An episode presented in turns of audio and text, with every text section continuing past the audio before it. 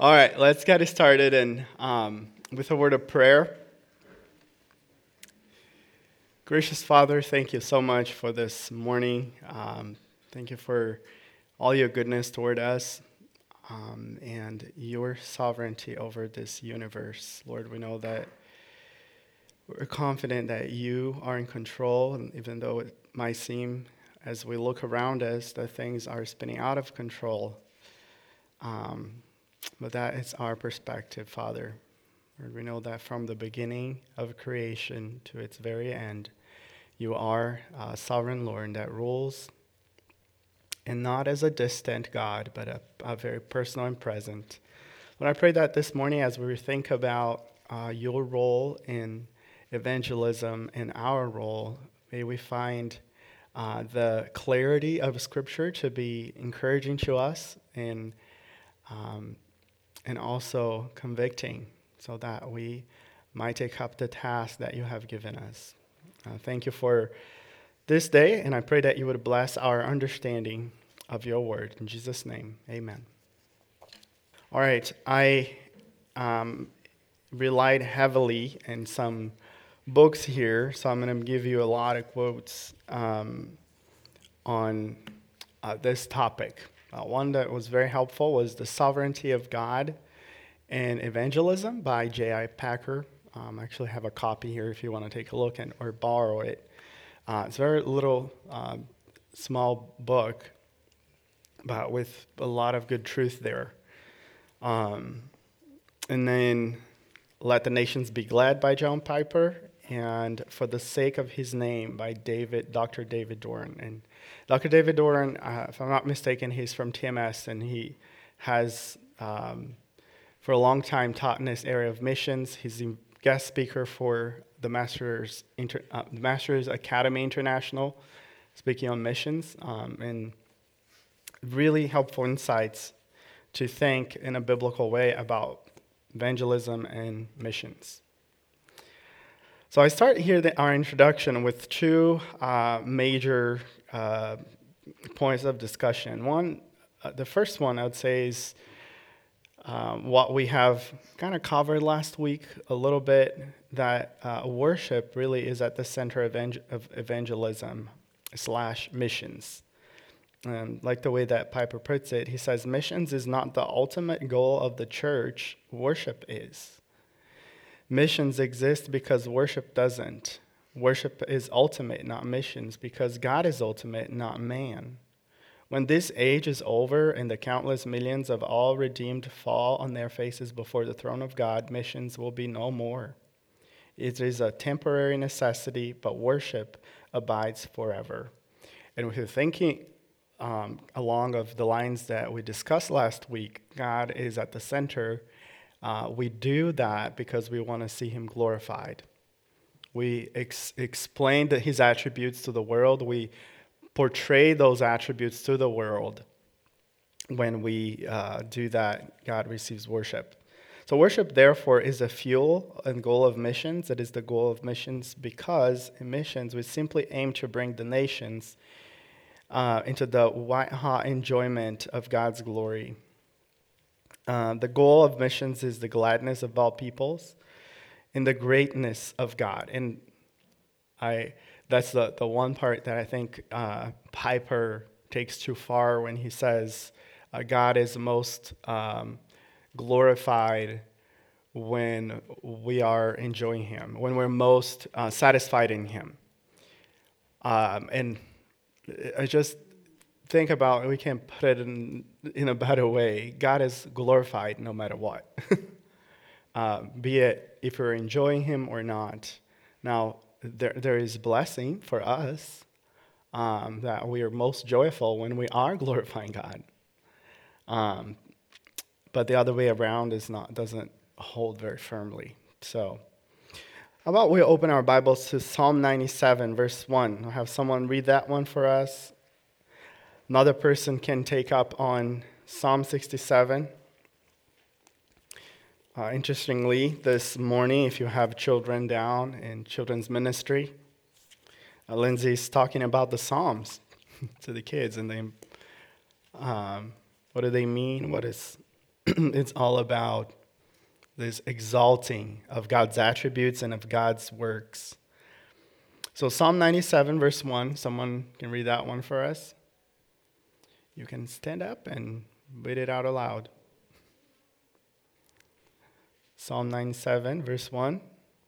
The Lord reigneth, and let the earth rejoice. Let the multitude of isles be glad thereof. Mm-hmm. Very good. So God is in control. He reigns over the earth, and the earth rejoices with that. Uh, Psalm 67, verse 3 and 4. 67, 3 and 4. And then I'll give you a next one, 104, verse 35, 34. All right, 67, 3 and 4. Let the peoples praise you, O God. Let all the peoples praise you. Mm. Let the nations be glad and sing for joy. Mm. For you will judge the peoples with uprightness and guide the nations on the earth. Selah. Mm-hmm. And I, what I like about the Psalms is that they, they portray this worship not only because of God, uh, God's greatness, God's goodness, but also because of his justice. Sometimes you will see some psalmist saying, God, I'm glad that I was disciplined. I'm, glad, I'm glad that I went through this.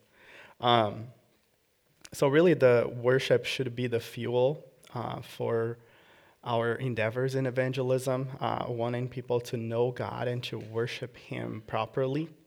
Um, and we see when we when we face um, um, those cults, right? Well, what is the problem with with the cults? Maybe you can give me an example here, and in what way do they worship in the wrong way?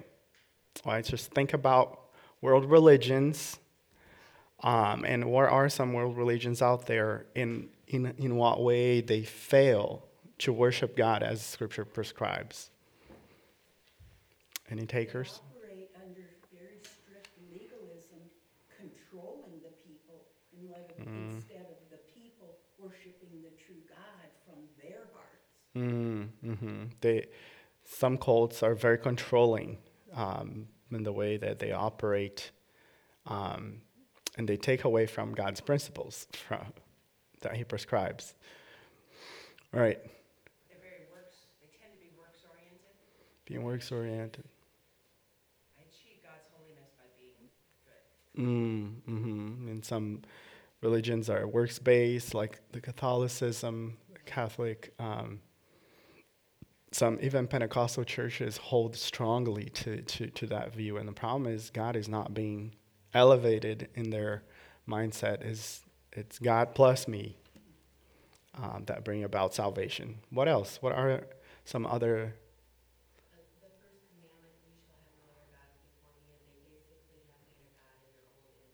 Mm. Mm-hmm. Mm-hmm.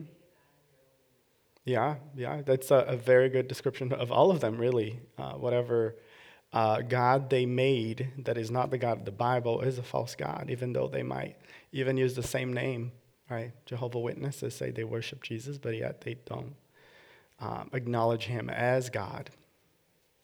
Um, well, actually, they don't worship Jesus at all. no. Um, they say that he's a savior, but he is not God. And so they're not worshiping him. That's why we, we go not to uh, debate with people to prove them wrong. Uh, we really want them to have a perspective of who God is according to Scripture. So, hope that uh, makes it clear to us.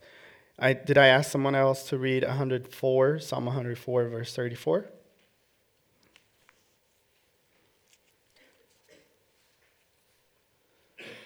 104, verse 34. Let my meditation be pleasing to him. As for me, I shall be glad in the Lord. I shall be glad in the Lord. And what we learn about God is really what Scripture tells us who He is. Um, I think it, it, and this is a thought here. You know, sometimes people go to do evangelism and outreach or whatever, and, and they share the gospel with a scowl, like with a, just a, a very angry face, or with, with just disappointment or not enthusiastically. And I, and I think, you know, the message that we're bringing, they're good news. They're good news. There, there's the bad news, obviously, that you, you will present to people, but um, you're here to say God already took initiative to um, bring about salvation. So I think that's one of the important things is that we, we, we enjoy this God. We, we love him. Um, so I think whenever we are just down and uh, we fail to, to say that, you know, this God is um, giving me life and life in abundance. Um, so, and then the other thought that comes with here the introduction is God's sovereignty continues to be a controversy. And this is really will be the focus of our lesson today. Is that sometimes there's too much emphasis on God being sovereign over missions, and you don't have to do anything about that. You just don't have to worry about it because God is sovereign and you don't need to take an initiative. And then there's the other side where there's an overemphasis on human responsibility to the detriment of the sovereignty of God. So I want to put these two together. Um, I don't think they're contradictory, they're complementary, yet both are brought about by God. Um, and let me explain that a little bit more. So there's a long-standing controversy in the church as whether God is really Lord in relation to human condition and saving faith or not. What has been said shows us how we should regard this controversy. Uh, and this the situation is not what seems to be, and I have even put a quote there for, for you uh, from Dr. Packer. It says, But it is not true that some Christians believe in divine sovereignty while others hold to an opposite view right? We, uh, I, and I like he said this because, well, I just don't believe the sovereignty of God. Well, y- we all do. If you're claiming to be a believer, you do. Um, what is true is that all Christians believe in divine sovereignty, but some are not aware that they do and mistakenly imagine and insist and that they reject it. What causes this odd state of affairs? Uh, the root cause is the same as the most cases of error in a church the intruding of rationalistic speculations. Rationalistic speculations. The passion for systematic consistency, a reluctance to recognize the existence of mystery and to let God be wiser than man, a consequent subjecting of Scripture to the supposed demands of human logic. People want to explain every single thing. And yes, our service is rational. We engage our minds. Uh, we can articulate the truths of Scripture. The truths of Scripture are propositional. We can uh, explain, we can rationalize. But there is an element of faith that you really can't comprehend, particularly when you think about God's attributes and how He relates to this world. He's infinite our minds are just small and we can't comprehend certain things, and we need to be okay with that. God's wisdom is superior to all wisdom. How about we open our Bibles to uh, Isaiah 55? Might read this verse, refer to it later, but I'm going to take a chance here.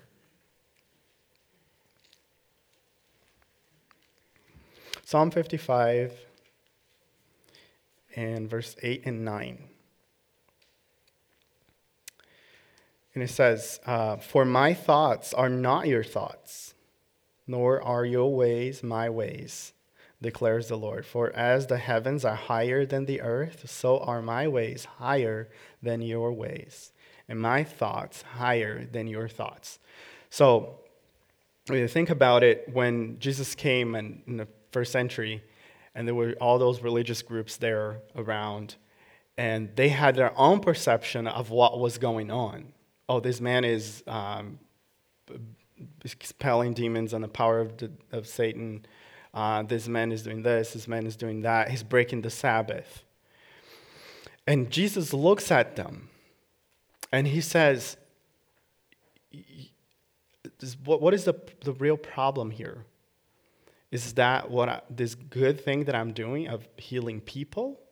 Or the problem is your eye that is evil and puts a twist on the things that God is, He's elevated.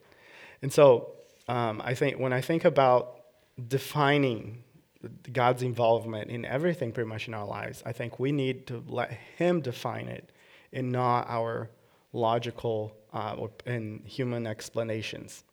So feel free if you have any questions in the midst of this, just uh, to interrupt, raise your hand, um, and I will uh, comment. So people see that the Bible teaches man's responsibility for his actions. They do not see, men indeed, cannot see how this is consistent with the sovereign lordship of God over these actions. They're not content to let these two truths live side by side as they do in the scriptures, but jump to the conclusion that in order to uphold biblical truth of human responsibility, they are bound to reject equally biblical and equally doctrine, uh, equally true the doctrine of divine sovereignty, and to explain away the great number of texts that teach it. The desire to oversimplify the Bible by cutting out the mysteries is natural to our perverse minds, and it's not surprising that even good people shall fall victim to it. Hence, this persistent and troublesome dispute. The irony of the situation, however, is that when we ask how the two, si- um, how the two sides pray, it becomes apparent that those who profess to deny God's sovereignty really believe in it just as strongly as those who affirm it. Why would you why would you pray to God in the first place if you don't believe he's sovereign over things that he's the one that is in charge and has the ability to give to bless to withdraw things from our lives? So he he, is sovereign. When we're praying we're really acknowledging that. Um, all right so our first point here will focus on this um, debate between the human responsibility and god's sovereignty it's necessary, therefore, to take a thought of human responsibility, as it affects both the preacher and the hearer of the gospel very seriously indeed.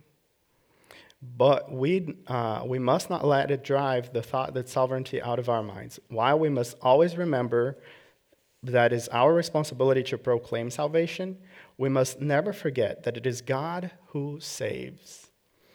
And that, I think, is just obvious I'd say if I would talk to anyone in this church, they wouldn't, all the, the abilities and the preachers, I don't think nobody here would say that. Um, but, but how much should we be involved then? It is God who brings man and woman under the sound of the gospel, and it is God who brings them to faith in Christ. Our evangelistic work, then, work is in the instrument that uses it for his purpose. But the power that saves is not the instrument, it is the hand of the one who uses the instrument. So let me illustrate that. Open your Bibles to 1 Corinthians 3. I think this is a really good point.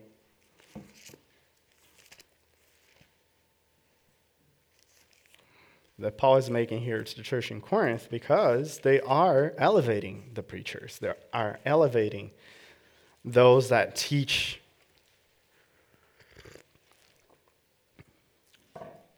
1 Corinthians chapter 3 and verse 5 through 9. Can someone read that one for us? 1 Corinthians 5, uh, 3, actually, verse 5.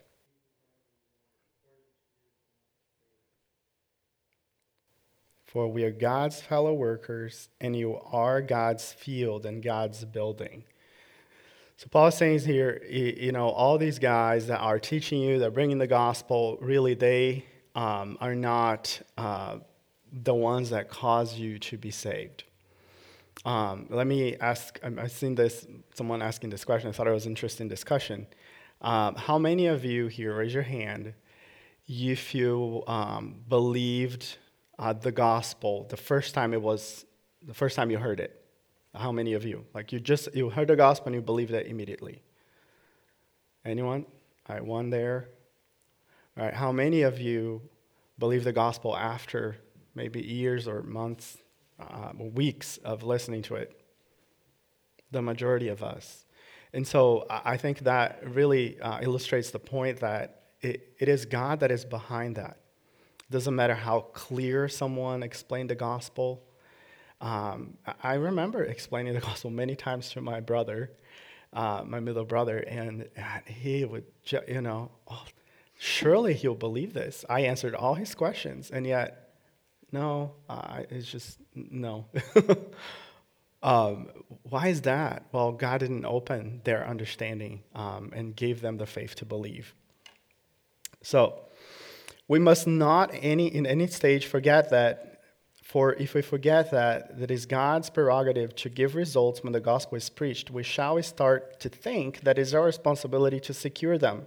And if and if we forget that only God can give faith, we shall start to think that making the, of converts depends, in the last analysis, not on God, but on us, and the decisive factor is the way in which we evangelize, and this line of thought, consistently followed through, will lead us far astray.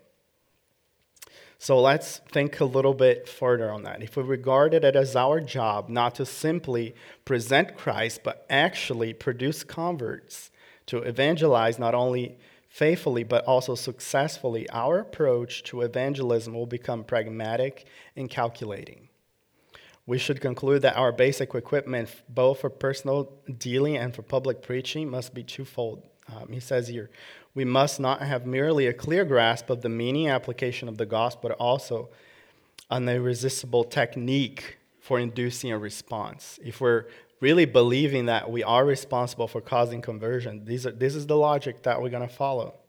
We should therefore make it our business to try and develop such technique. We should evaluate all evangelism in our, on our own and other people's by the criterion not only of the message preached, but also of the visible results. If our own efforts were not bearing fruit, we should conclude that our technique is still not improving. Now, I just want to make a side comment here. Um, you know, yes, I, I did see people giving excuses. Well, I just don't know how to answer this question. I, I don't want to go to an outreach team because I, I am afraid of not having an answer. Um, so, I, you know, I, I understand the, the fear that comes with it. At the same time, um, there are people that are just theolo- theologians on, on duty and and they they say wrong things you know but but these are rare. Generally speaking we we don't evangelize is because we it's our heart that is stopping us from doing that. It's not because we're teaching some error. So i just wanted to make the side comment here on um, yes you need to know the word um, and to remind yourself of the gospel that you believed not to add anything to it. We should regard evangelism as an activity involving a battle of wills. This is if you go in this logic of thinking um, that you're responsible. You see a battle of wills between ourselves and those that we're going to, a battle in which victory depends on our, fir- our firming off of a heavy enough uh, barrage of calculated effects. So, thus, our philosophy of evangelism will become terrifyingly similar to philosophy of brainwashing and would no longer be able to argue when such similarity is asserted to be a fact that is not a proper conception of evangelism. For it, it would be proper um, conception of evangelism if the production of converts was really our responsibility. This would be the case. So, this shows us the danger of forgetting the practical implications of God's sovereignty. It is right to recognize our responsibility to engage in aggressive evangelism. I think we should be committed to it.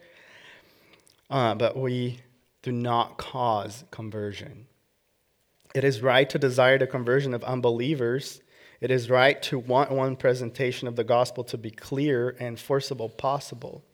But if we prefer that converts should be few and far between, and did not care whether our proclaiming of Christ went home or not, there would be something wrong with us. You know, I'm not saying, oh, you just, uh, here's the gospel, take it, take it or leave it. and we are just making it, uh, you know, that, that commitment. I'm just giving it to you, you might accept it or not. No, we get involved. We, we realize that they're rejecting the Lord of Lords. Um, they are rejecting the, the God of the universe. So we feel for them. Um, I, I, think about Jesus' image of him looking at the rich young ruler.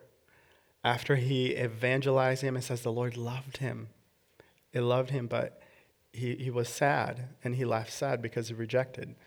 And so I, am sure that our Lord did grieve for that loss. So um, I'm just saying so that we don't take the other extreme to be too cavalier about it. You just take it and leave it. You know, it's not a big deal. It is not right when we regard ourselves as responsible uh, for securing converts or look to our own enterprise and techniques to accomplish what only God can accomplish.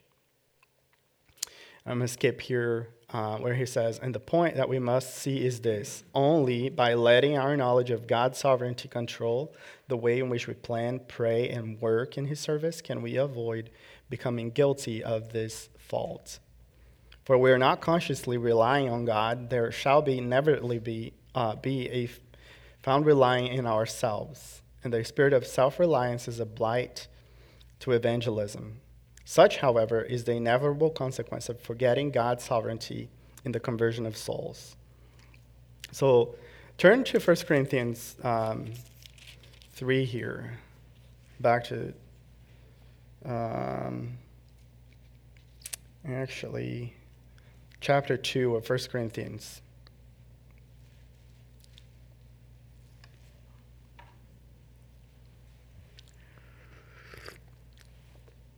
We Paul is giving his own personal testimony here on how he got to share the gospel with the Corinthians, and he says, "When I came to you, brethren, uh, I'm reading 1 Corinthians chapter two, verse one through um, probably nine.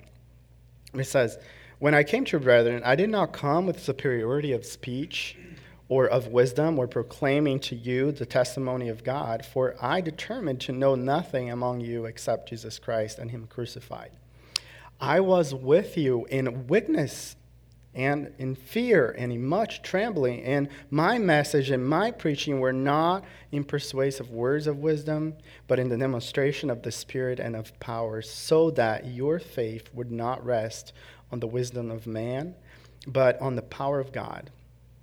Yet we do not speak wisdom among those who are mature, a wisdom, however, not of this age, nor of the rulers of this age who are passing away, but we speak God's wisdom in a mystery, the hidden wisdom which God predestined before the ages to our glory.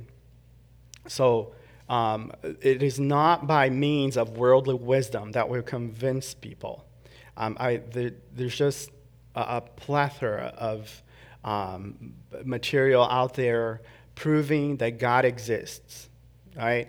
Um, yes, we can look around in creation. You don't need to go so far. Psalm 19 says that the, the, uh, the heavens declare the glory of God.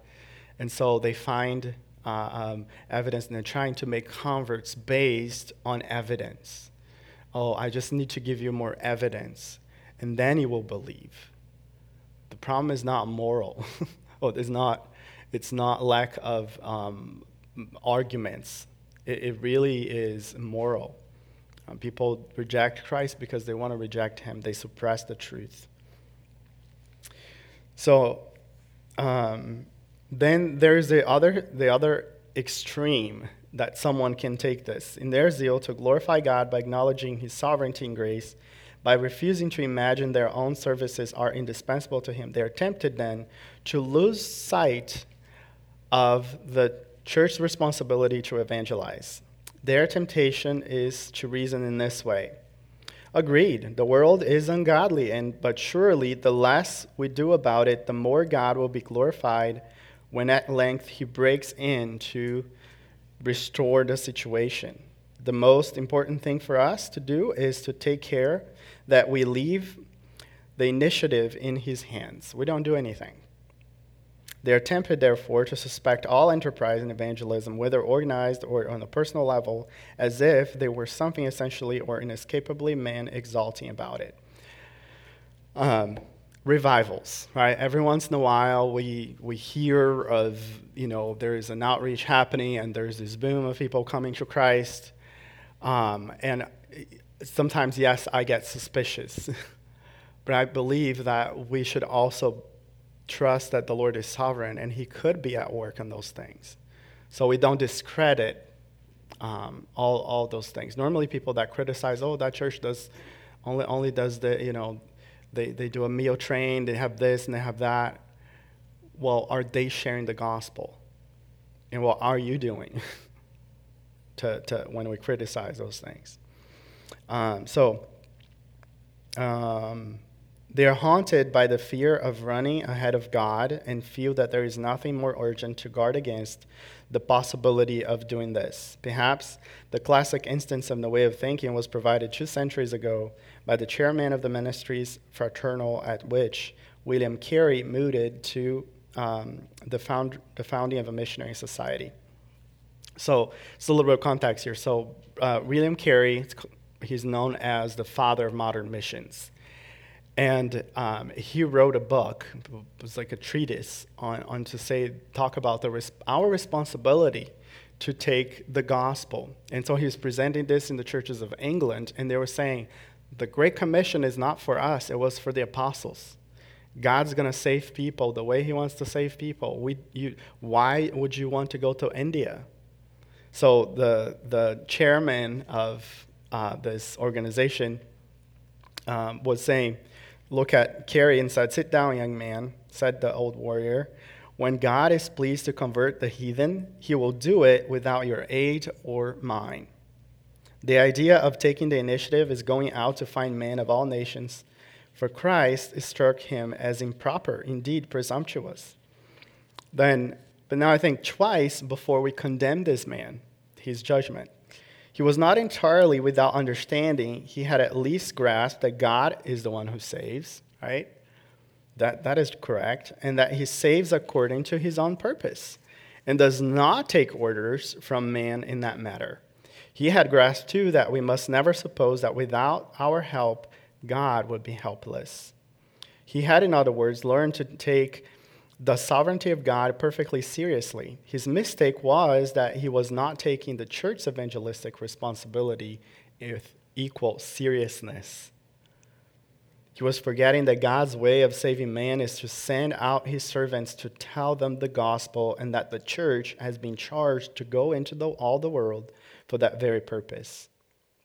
So it's something that we can never forget. Christ commands Command means that we all should be devoting our, all our resources of ingenuity and enterprise to the task of making the gospel known in every possible way to every possible person.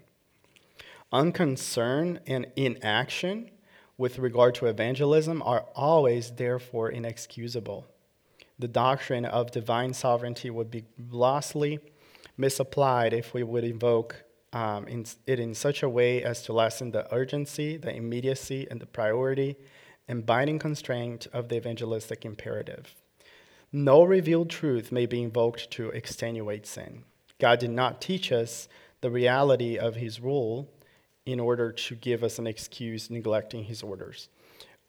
And I'm just going to use here a text that we are very familiar with Romans 9. Uh, someone can open there and read it for us. So, Romans 9 um, actually, Romans chapter 10. Um,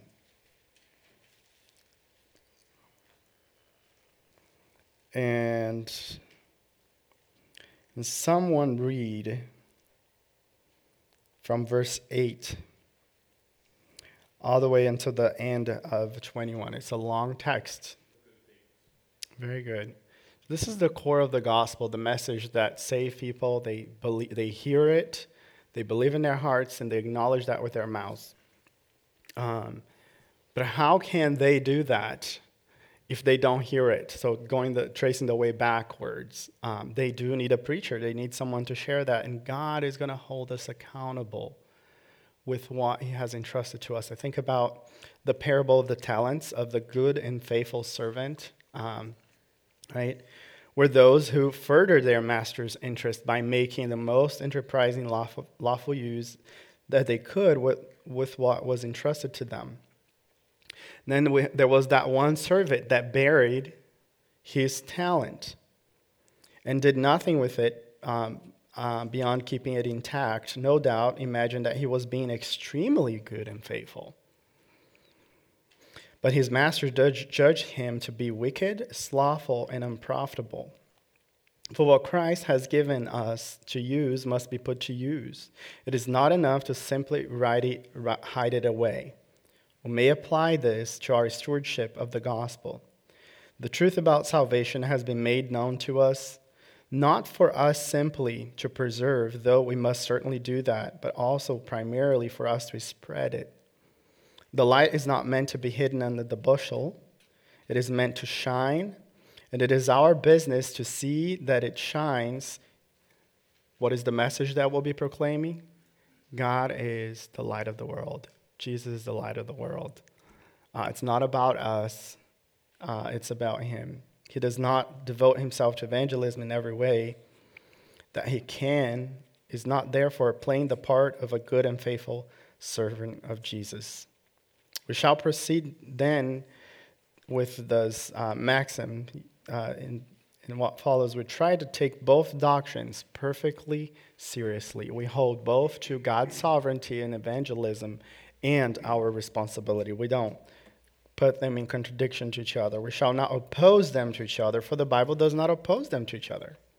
No shall we qualify or modify or water down either of them in terms of the other. For this is what the Bible does, does, uh, does not. What the Bible does is to assert both truths side by side in the strongest and the most unambiguous terms as to ultimate, fa- ultimate fact. This is therefore the position we must take in our own thinking when we think about evangelism. Um, Spurgeon once was asked, how could he re- reconcile these two truths? And he said, I wouldn't try. I wouldn't try, he replied. I never reconcile friends. Friends? Yes, friends. This is the point that we have to grasp.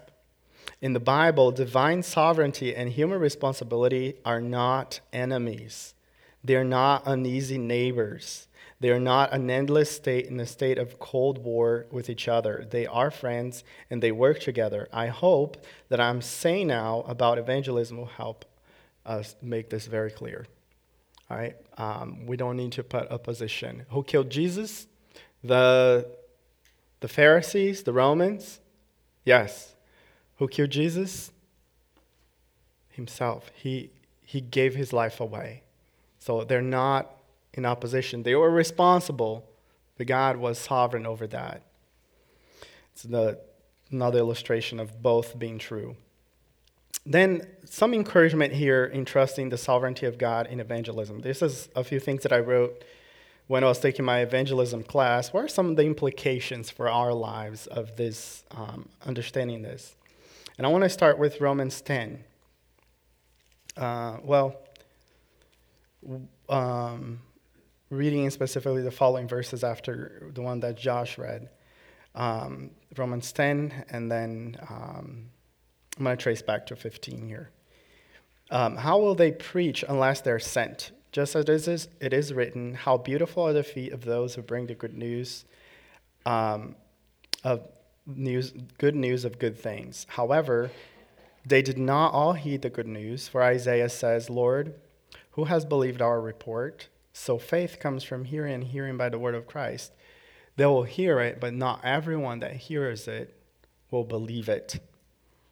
According to Romans 10 15, 17, is perfectly sovereign on leading those to salvation. God is, whom he chose before the foundation of the world through the proclamation of his word and evangelism.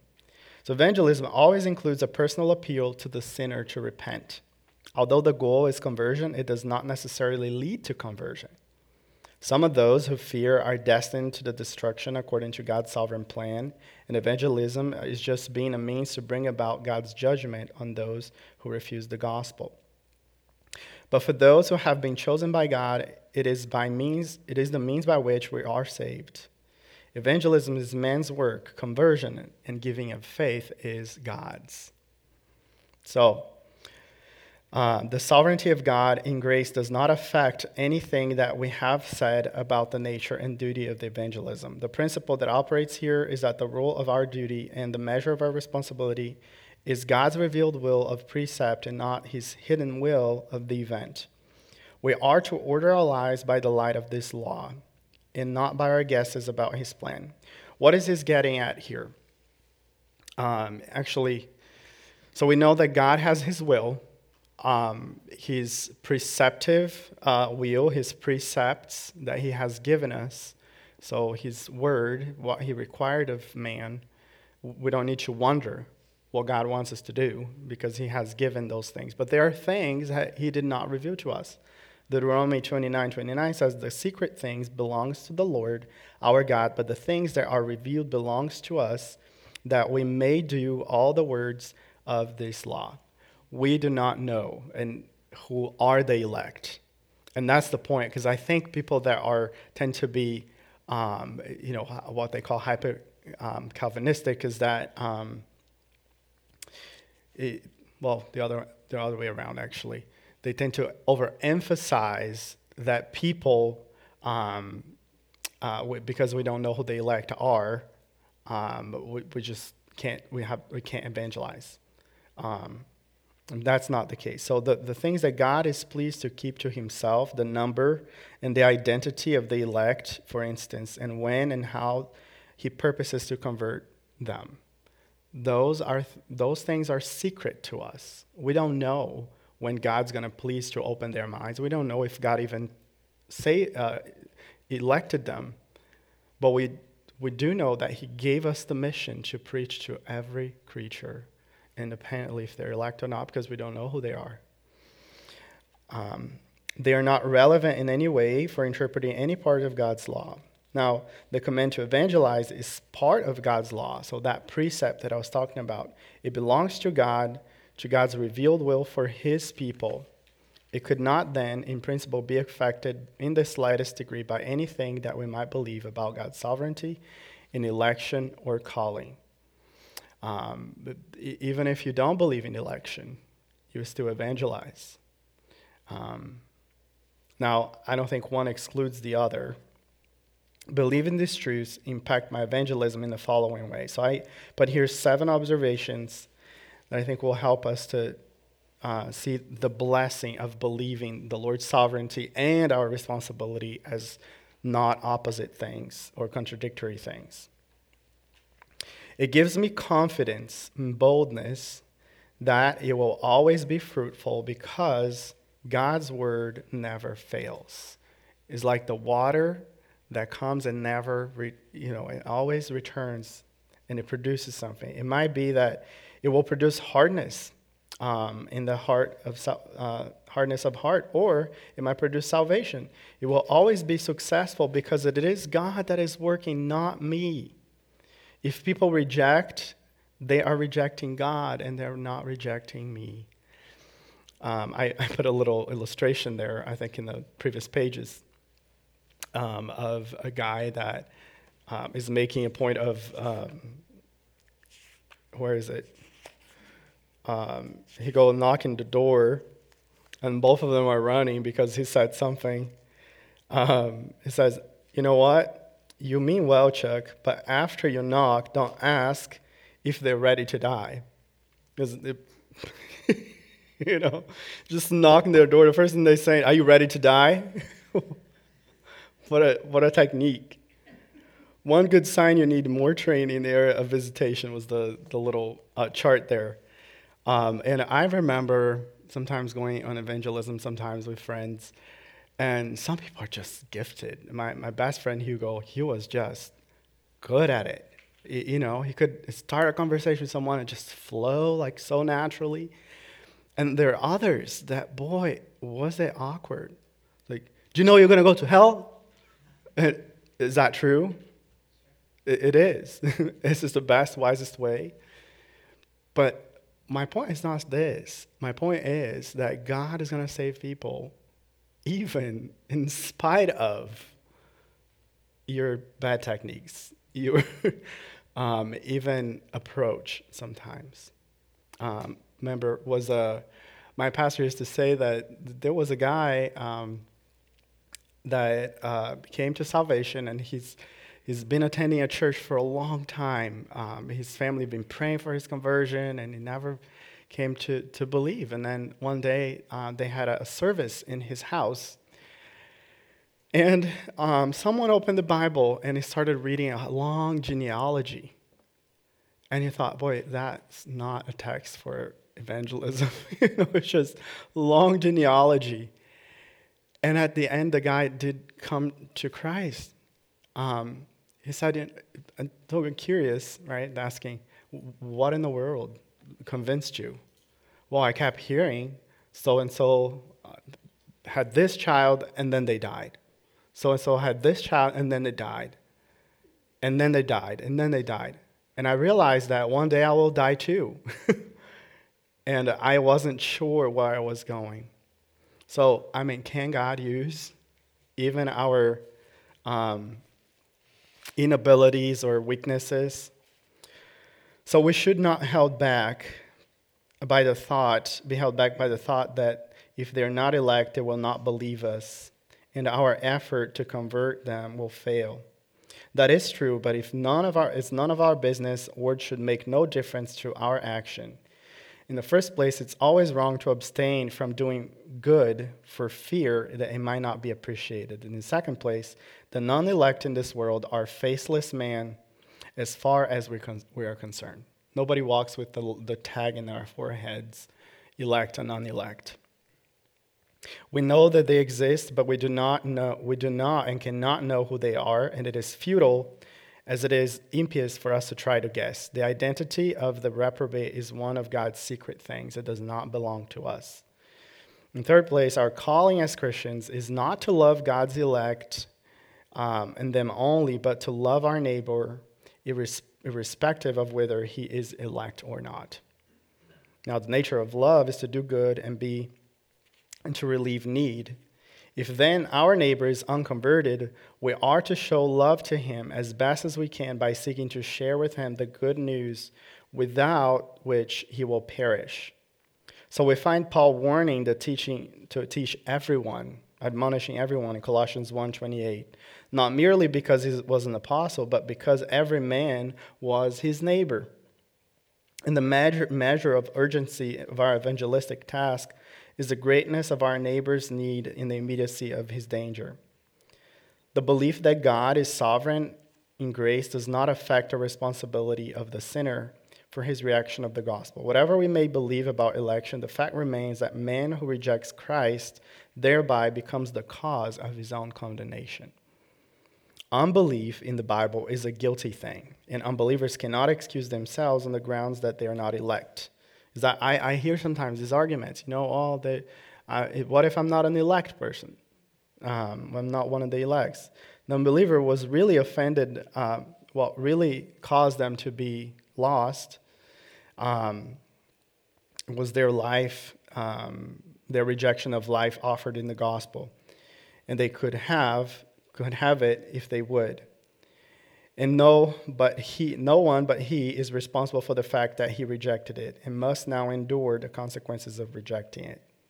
Everywhere in Scripture, writes Bishop C, uh, J.C. Ryle, it is a leading principle that man can lose his own soul. That if he is lost at last, it will be his own fault and his blood will be on his own head. The same principle, the same inspired Bible which reveals the doctrine of election, is the Bible which contained the words, Why will we die, the house of Israel? Why would you choose death and not life? Uh, why would you not come to me so that you might have life? This is the condemnation that the light is come into the world, and men loved darkness rather than light because their deeds were evil. The Bible never says that sinners miss heaven because they are not elect, but because they neglect the great salvation and because they will not repent and believe. The last judgment will abundantly prove that if it is not um, the want of God's election so much as laziness, the love of sin, unbelief, and unwillingness to come to Christ, which ruins the soul that are lost. God gives people what they choose, not the opposite of what they choose.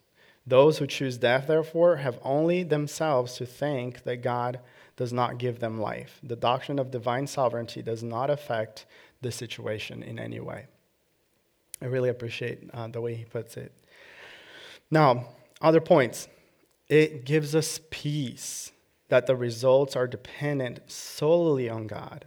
And I do not need to change the message. I do not need to engineer new approaches. It would be overwhelming to be thinking that, I, well, maybe I just, I can't be so offensive. I can't be so, or, um, or I, I have to really harden, you know, and really tell the truth and tell them straight and overemphasize God's righteousness and God's judgment and their suffering hell. It, it, and I do not like that approach. You know, I think about Romans. He said, they say, you know, the, um, forgetting the, the exact reference, but it is the kindness of God that draws us to Himself. Um, you know, had books written about hell people that were 10 minutes in hell or whatever it was, um, in order to scare people.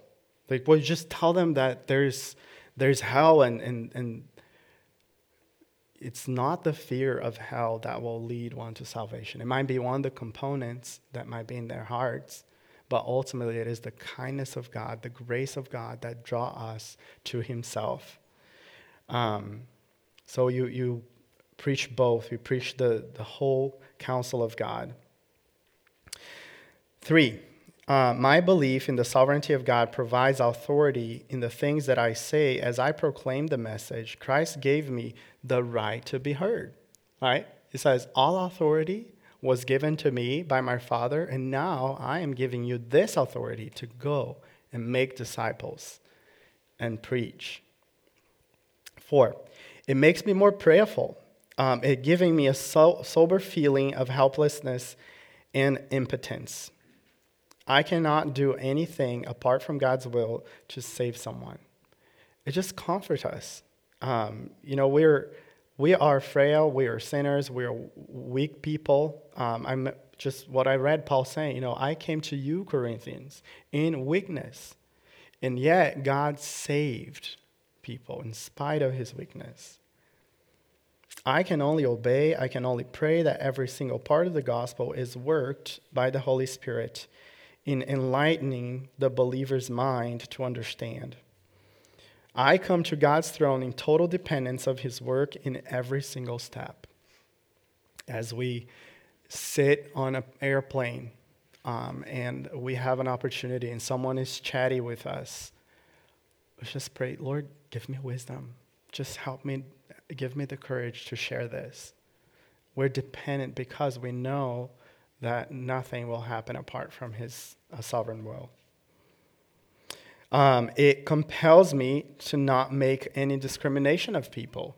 Well, I think that person, they looks like they're going to hear it, or that one doesn't. Um, I think about my siblings. I always thought my, that my older brother would become a believer because it's just so open and he can reason with him. Um, and the other one was just like, I don't want to do anything with the church. Today, my middle brother is, um, you know, the, the one that is a believer, and he's an evangelist, actually. Um, so we, we don't make discrimination of people. Uh, it pushes me to leave a holy life in order to not give reason to discredit the gospel. If I believe um, that God is sovereign, if I believe that I am responsible, I also believe that I don't want to cause uh, people to look at my life and say, I do not want to follow God if I'm going to live like this. Um, and then lastly, it exalts the power of the Spirit and puts God's glory in display. It puts God's glory in display. Second Corinthians um, chapter 3, We're almost done here. Um, 2 Corinthians 3, 7, and through 11. Someone read that one for us. Paul expected that the work of missions it is, will be in the power of the Spirit. Uh, it will bring glory to God. Um, it is not our um, own frailties, our own um, intelligence, or arguments that will convince people. I believe that the subtle evidence that our man centeredness is our dependence upon our plans, programs, and preparation. Giving God first place in the mission's endeavor also means that we consciously commit ourselves to simply planning and fervent praying. Intricately orchestrated programs that reflect our ingenuity also tend to deflate our humility and inflate our sense of sufficiency. The biblical bottom line is that we're not sufficient for the task, but God is. He has given us the Spirit and the Word, and those gifts must remain the central focus of all missionary planning and practice because they are the only source of missionary power. And I'm expanding here more, not just evangelism, but even for world missions. It is impossible that we have lost sight. Is it possible that we lost sight of central qualification for ministry and evidence of God's call of a missionary life? The Spirit's transforming and empowering presence. Um, it is it possible that we talk more about five year plans and carefully crafted programs that we do not need for God's power through the Spirit upon the ministry of the Word? We tend to elevate man sometimes um, in this endeavor. So in 1715, Louis uh, XIV of France died, and this is the king that was called himself the Great, right? Louis XIV the Great, um, and had proudly boasted, I am the state. During his time, his court was the most magnificent in all Europe. His funeral, too, was designed to be a display of his greatness, and it was spectacular. His body was laid in a golden coffin, and to amplify the deceased king's grandeur by drawing attention um, solely to him, there were orders given to the cathedral that all the lights will be dimmed, and then just one light on his coffin. So the massive crowd gathered for the funeral and waited in silence. Then Massillon, who, was, who became the bishop of Clermont, slowly reaching down, he snuffed the candle and said, Only God is great.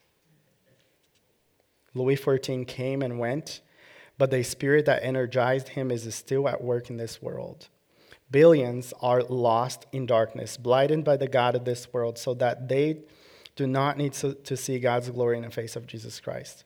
Unless we revive our commitment to the principle that God alone is great, we will not rise to the challenges of missions in the 21st century. Unless our souls burn within us with a holy jealousy at the sight of false worship and with all consuming passion to see Christ exalted, we will not pay the price that biblical missions demands. Um, I think about Paul when he visited um, Athens and he's looking around to all those false gods, and his heart is just burning. I cannot live with this. I cannot see people worshiping a false God. They're blind. They don't know what they're doing. They need the true God.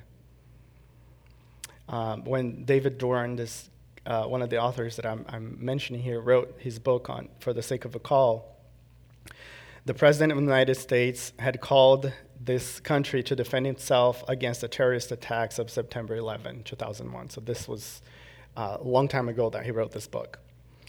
And he says thousands of military personnel were being deployed to the other side of the globe, and millions more back home were firmly committed to back them in their task. He believed the cause was right, but he was troubled by the fact, I'm talking about David Doran, he says he, he was encouraged that people would take that initiative and to fight terrorism, you know, and send uh, man to fight and woman as well.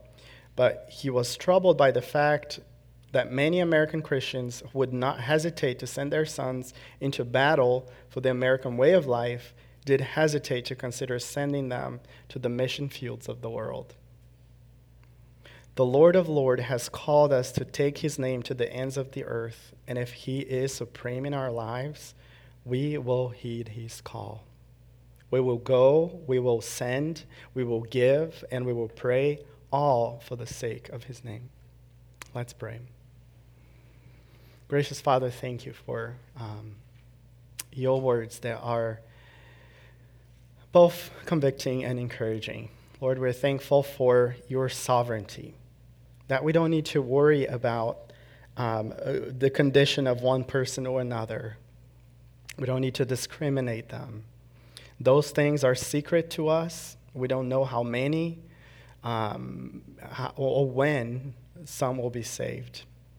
But we do know that you have, you have given us a mission to um, proclaim your words and to make disciples. Lord, I, I do pray, Lord, that you would make that burn in our heart, that desire um, to even know more how we can um, implement um, or to teach accurately the words of God and how you can use that to save people in our jobs, in our, um, in our families, in every opportunity, Lord, that you provide for us. And even for those not so much opportune times, that we may create uh, ways and, and means of, um, of sharing the good news of Jesus Christ. I pray, Father, that even as we move in the weeks ahead, uh, that we continue to give us this desire and to go and to actually do something. And we pray for all of this in Jesus' name. Amen.